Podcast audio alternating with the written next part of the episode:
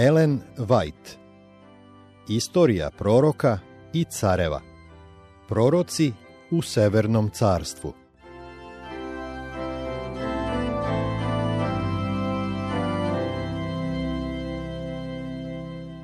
Deveto poglavlje Ilija te Svićanin Ovo poglavlje zasnovano je na tekstu iz prve knjige o carevima 17. poglavlje stihovi od 1 do 7. Među Galatskim planinama istočno od Jordana boravio je u Ahavovo vreme čovek vere i molitve, čije je neustrašiva služba trebalo da zaustavi brzo širenje otpada u Izraelju. Živeći daleko od svih poznatih gradova, ne zauzimajući nikakav visok položaj u životu, Ilija Tesvićanin je ipak započeo svoju misiju, siguran u Božju nameru, da mu pripravi put i osigura veliki uspeh. Reč vere i sile bila je na njegovim usnama, a ceo njegov život bio je posvećen delu reforme. Njegov glas bio je glas onoga koji viče u pustinji ukoravajući greh, zadržavajući poplavu zla. Iako je došao narodu kao onaj koji ukorava greh, njegova vest ponudila je galatski melem dušama svih onih koji su oboleli od greha i želeli da se izleče. Ilina duša bila je potresena, a njegov pravedni gnev probuđen dok je gledao Izraelj kako sve dublje upada u idolopoklonstvo. Bog je učinio velika dela za svoj narod. Izbavio ga je iz ropstva i dao mu zemlju naroda da bi čuvao zapovesti njegove i zakone njegove pazio. Psalm 105, 44 45 Međutim, velikodušnji gospodnji planovi sada su bili skoro potpuno zaboravljeni. Neverovanje je brzo razdvojilo izabrani narod od izvora njegove snage. Gledajući otpad, iz svog planinskog utočišta Ilija je bio obuzet tugom. U bolu svoje duše, molio se Bogu da zaustavi nekada omiljeni narod na njegovom pokvarenom putu, da ga ako bude bilo potrebno pohodi svojim sudovima da bi mogao da bude naveden da u pravoj svetlosti sagleda svoje udaljavanje od neba. Čeznuo je da ga vidi pokrenutog na pokajanje, pre nego što u svom bezakonju ode toliko daleko da izazove gospoda da ga prepusti potpunom uništenju. Ilina molitva bila je uslišena, pozivi, prigovori i opomene često ponavljani nisu uspeli da Izrilj navedu na pokajanje. Došlo je vreme kada je gospod morao da im progovori preko svojih sudova. Upravo zato što su obožavaoci vala tvrdili da iz riznica neba rosa i kiša ne dolaze od gospoda, već od vladajućih sila u prirodi, a da stvaralačka energija sunca obogaćuje zemlju i čini da obilno rađa, trebalo je da Božije prokledstvo teško pogodi zagađenu zemlju. Otpalim Izraeljevim plemenima trebalo je pokazati da je nerazumno oslanjati se na valovu snagu da bi se mogli dobiti privremeni blagoslovi. Sve dok se u pokajanju ne budu obratili Bogu i priznali da je On izvor svih blagoslova, na zemlju neće pasti ni rosa, ni kiša. Ili je bila poverena misija da Ahavu prenese nebesku poruku o sudu. On nije tražio da bude gospodnji glasnik. Reč gospodnja došla je k njemu. Revnujući za čast gospodnjeg dela, nije oklevao da posluša božanski nalog. Iako je izgledalo da će mu poslušnost doneti brzo uništenje od ruke pokvarenog cara. Prorok je odmah krenuo i putovao i danju i noću dok nije stigao u Samariju. U palati nije tražio prijem, niti je čekao da bude formalno najavljen. Odevenu grubu odeću koju su obično nosili proroci iz tog doba, prošao je pored straže, prividno nezapažen i za trenutak zastao ispred iznenađenog cara. Ilija se nije izgovarao zbog svoje iznenadne pojave. Dižući ruke prema nebu svečano je najavio u ime živoga Boga da će sudovi najvišega uskoro pasti na Izraelj. Tako da je živ, gospod Bog Izraeljev, pred kojim stojim, uzviknuo je on, ovih godina neće biti rose ni dažda dokle ja ne rečem. Samo snažna vera u nesavladivu silu Božje reči pokrenula je Iliju da objavi svoju vest. Da nije imao nepokolebljivo poverenje u onoga kome je služio, nikada se ne bi pojavio pred Ahavom. Na svom putu prema Samariji Ilija je prolazio pored potoka koji su stalno tekli pored bregova prekrivenih zelenilom i veličanstvenih šuma koje su na izgled bile izvan domašaja suše. Sve na čemu se pogled zadržavao bilo je odeveno lepotom. Prorok je mogao da se pita kako će potoci, koji nikada ne prestaju da teku na jednom presušiti, ili kako bi ovi bregovi i doline mogli biti opaljeni sušom. Ali on nije davao mesta neverovanju. On je čvrsto verovao da će Bog poniziti otpali Izraelj i da će putem Božih sudova Izraeljci biti pokrenuti na pokajanje. Nebo je izreklo kaznu i Božja reč neće izneveriti. Izlažući opasnosti, svoj život Ilija je neustrašivo ispunio zadatak.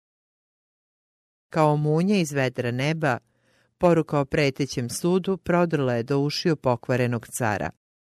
Ali pre nego što se Ahav mogao oporaviti od iznenađenja ili smisliti odgovor Ilija je nestao, isto tako naglo kao što se i pojavio, ne čekajući da vidi delovanje svoje poruke.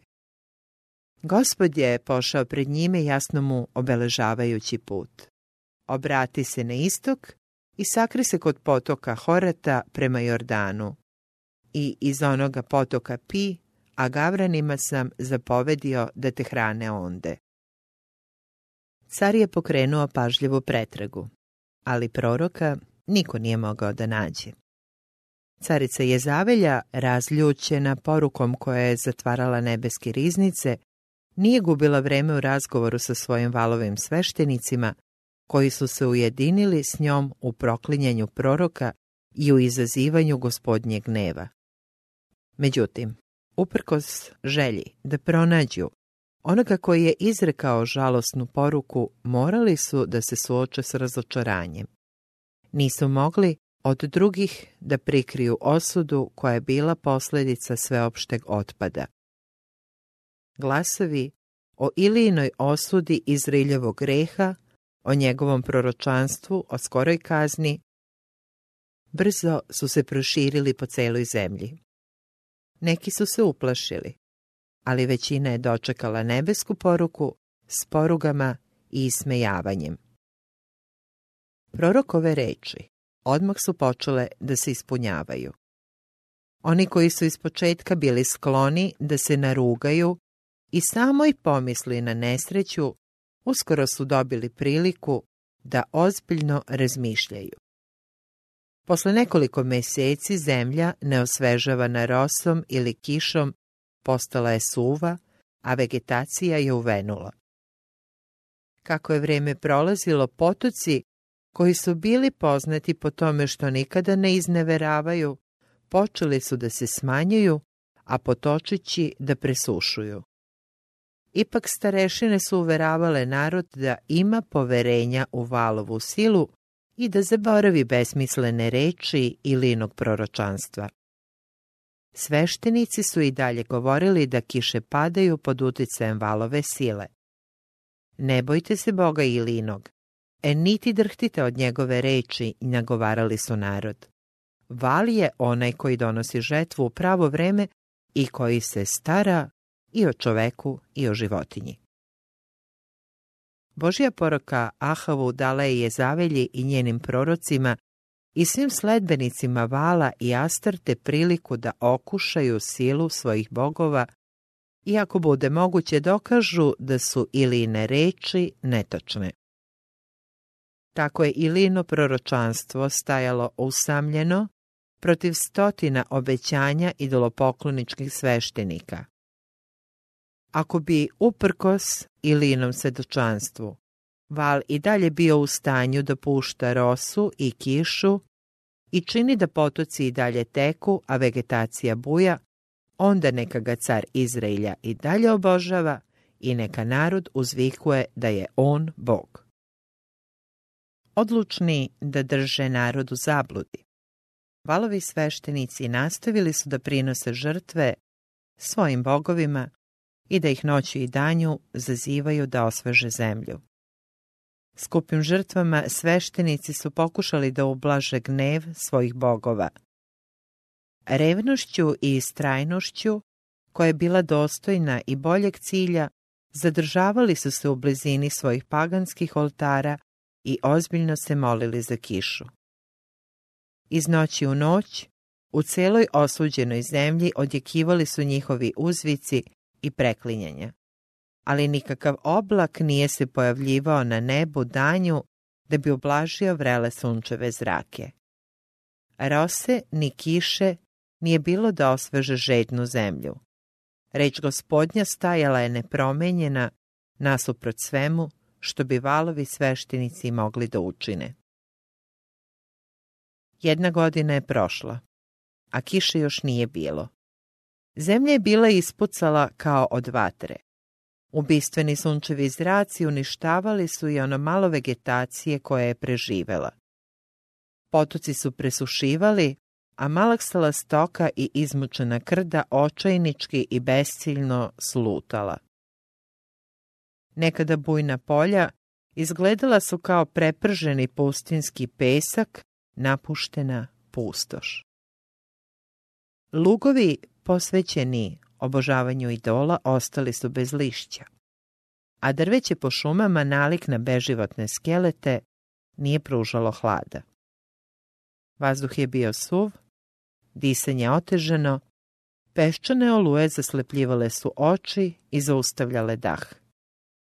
Nekada napredni gradovi i sela postajali su mesta žalosti. Glad i žeđ delovali su na ljude i životinje izazivajući užasnu smrtnost. Glad sa svim svojim užasima prilazila je bliže i bliže. Ipak uprkos svim dokazima Božije snage Izraeljci se nisu pokajali niti naučili lekciju koju je Bog želeo da nauče. Nisu uvideli da onaj koji je stvorio prirodu upravlja njenim zakonima i može ih lako pretvoriti u oruđe blagoslova ili sredstva za uništenje.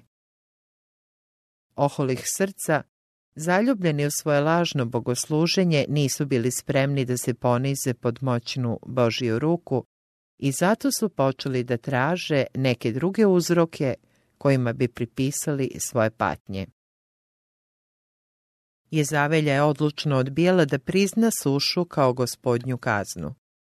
Nepokolebljivo u svojoj odluci da odbaci nebeskog boga, ona je, zajedno sa skoro celim Izraeljem, jednim glasom optuživala Iliju kao uzročnika sve njihove bede.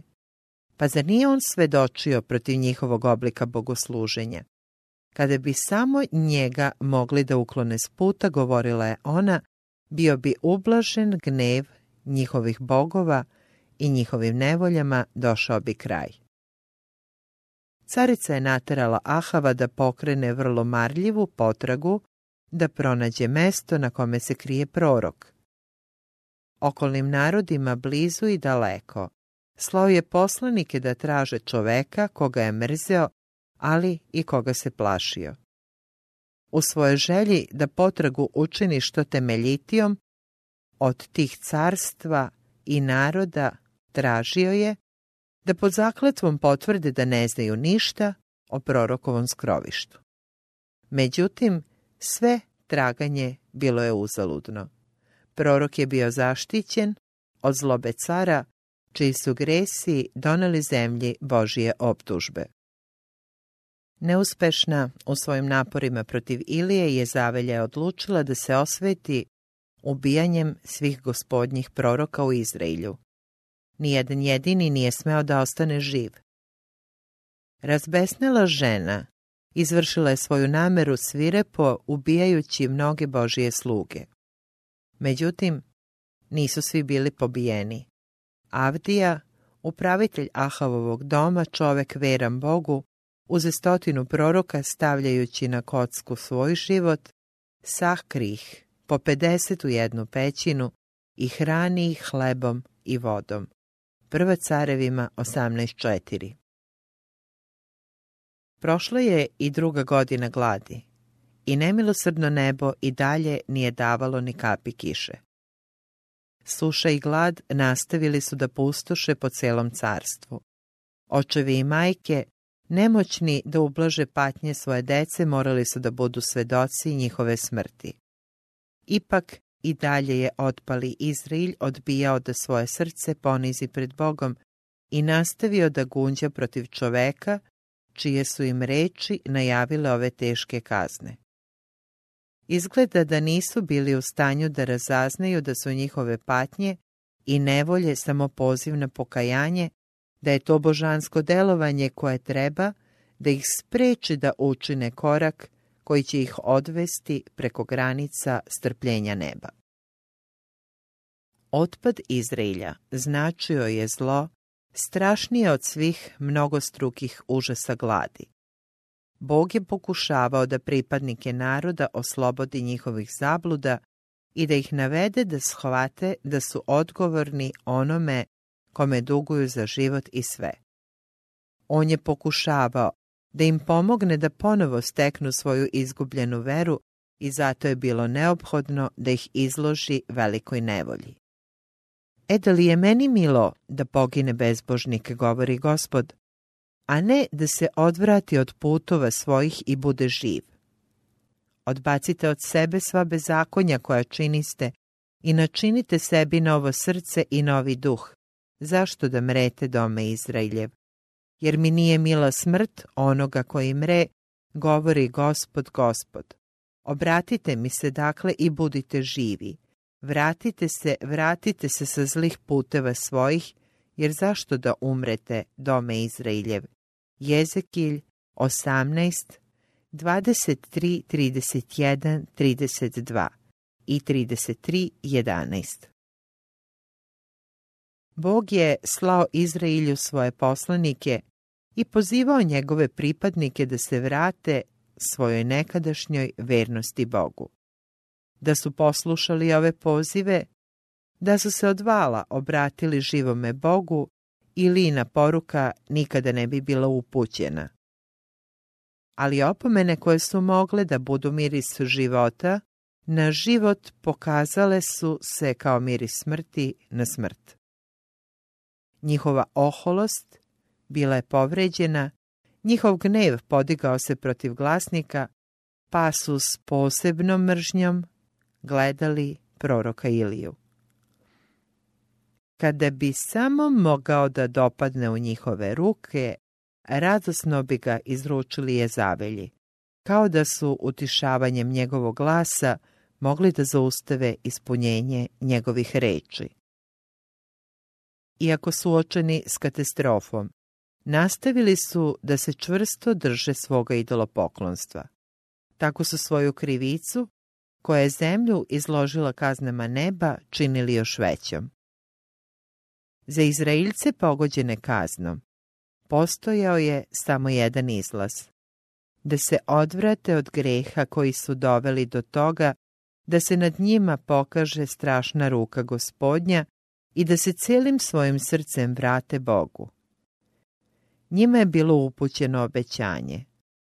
Ako zatvorim nebo, da ne bude dažda, ili ako zapovedim skakavcima da popasu zemlju, ili ako pustim pomor na narod svoj i ponizi se narod moj na koji je prizvano ime moje i pomole mi se i potraže lice moje i povrate se sa zlih puteva svojih i ja ću tada uslišiti s neba i oprostit ću im greh njihov i iscelit ću zemlju njihovu.